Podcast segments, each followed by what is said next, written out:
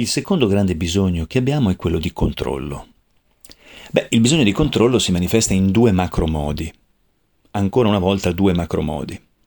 Il primo è quello di controllare gli altri, anche purtroppo a seguito di comportamenti un po' invasivi, un po' aggressivi, che paradossalmente fanno immaginare, parlo sempre di cultura generalista, fanno immaginare questa persona che si comporti così una persona sicura di sé, una persona forte. Ah, vedi quello non si fa mettere mica i piedi in testa e in realtà viene scambiato il comportamento aggressivo per un comportamento di uno equilibrato o che non si fa mettere i piedi in testa, tanto che dicono, sbagliando, quello ha una buona autostima, ma neanche per sogno. Il soggetto che ha una buona autostima non invade sicuramente gli altri.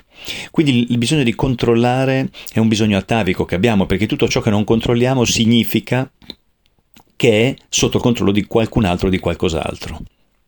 E questo a noi umani produce un profondo senso di disequilibrio.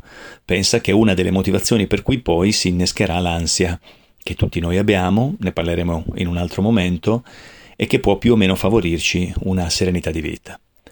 Quindi quando io voglio controllare gli altri, posso sviluppare comportamenti, abbiamo detto, che verrebbero definiti con una leadership autoritaria, quindi la persona soffre qualcuno che dica qualcosa di diverso da quelle che dice lei, soffre le regole, soffre i ruoli superiori ai suoi. Chi sei tu per dirmi cosa devo fare? Chi sei tu per far sì che io faccia quello che vuoi tu? C'è questo contrasto fin purtroppo dalla tenera età che deriva anche spesso da sensazioni di disagio vissute precedentemente o da persone che non sono state sufficientemente ascoltate dai genitori o dai nostri insegnanti.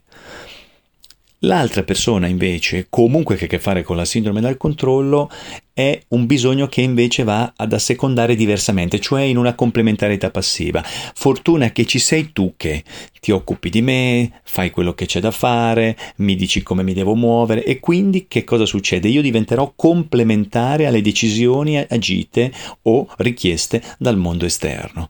Quindi mi sentirò più effetto che causa, sarò più a traino, difficilmente promuoverò, ma tenderò ad assecondare ciò che da fuori viene chiesto. Quindi il primo caso, soggetto invasivo, aggressivo che tende alla, ehm, all'autoritarismo, fa fatica a delegare, non delega perché teme di perdere il controllo.